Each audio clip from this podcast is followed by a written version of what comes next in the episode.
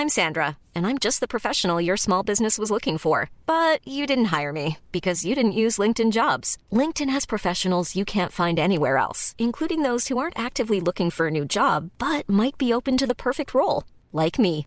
In a given month, over 70% of LinkedIn users don't visit other leading job sites. So if you're not looking on LinkedIn, you'll miss out on great candidates like Sandra. Start hiring professionals like a professional. Post your free job on linkedin.com/people today.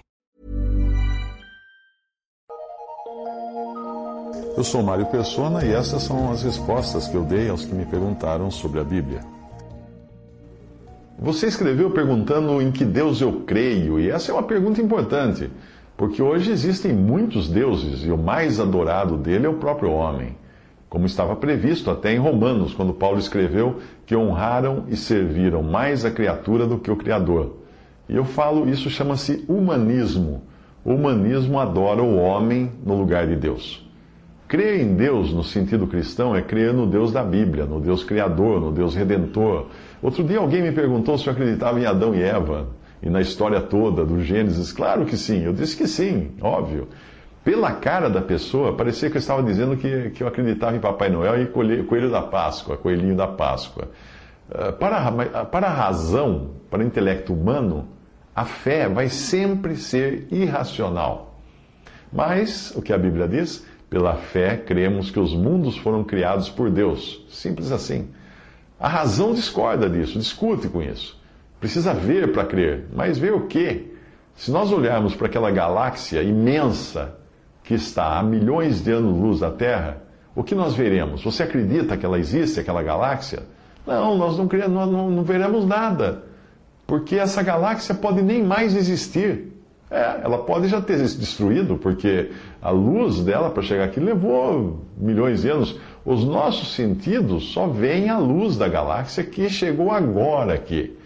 Se ela ainda existir, ela nem está mais naquele lugar. Se aponta, olha lá, olha, olha lá aquela estrela, aquela estrela, ela pode não estar mais lá. Ou ela deixou de existir, ou ela mudou de lugar, porque ela estava, a luz chegou, ela estava ali em relação a nós há milhões de anos, ou milhares de anos. Sem existir, ela não estava naquele lugar. Então, como eu posso crer nos meus olhos? Eu pergunto. Você crê que o sol, existe? Então, quando você olha para o sol, você fala: o sol está lá. Não, o sol pode não estar mais lá. Leva oito minutos para a luz do sol chegar até a Terra. Então, o sol que você vê no céu é um sol de oito minutos atrás. Porque se ele estiver apagado, você só vai descobrir isso daqui a oito minutos. E aí você, tá com, você está com um problema. Eu não posso crer nos meus olhos. Percebe como é complicado? A gente fala assim, ah, mas você, eu só creio naquilo que eu vejo. É, então você não pode crer nem nas estrelas, que existam estrelas. Hoje, dizer que você crê que Deus criou os seres vivos é uma heresia científica. Porque as pessoas acreditam piamente uh, que um dia o primeiro ser vivo foi obra do acaso, e aí ele foi evoluindo e, e até desenvolveu um aparelho reprodutor para garantir a sua espécie, etc. Você precisa mais fé para acreditar em um negócio desses do que crer numa, numa criação de Deus. Uh, a pessoa assiste o Discovery Channel e aí tira conclusões. ou, uh, ou ele, então, ele, ele acha que se ele morrer sem descendentes, uh, sem deixar ninguém, como é que ele vai fazer para deixar depois a lembrança sua? As pessoas creem em coisas malucas. Né? Uh, pensa assim: se a, se a vida tivesse surgido de maneira espontânea e evoluído, eu pergunto, como que o primeiro ser vivo teria pensado que ele iria precisar de um aparelho reprodutor se ele já se reproduzisse normalmente sem aparelho reprodutor, sem precisar de macho e fêmea? Por que, que foi surgir, surgir macho e fêmea entre os seres vivos? Porque se ele já produzia os descendentes sozinhos, porque ele ia precisar de um aparelho reprodutor, de, um, de, uma, de uma relação sexual para poder uh, gerar descendentes. Hum? O, animal que não tinha asas, né? Uh, como que ele criou asas?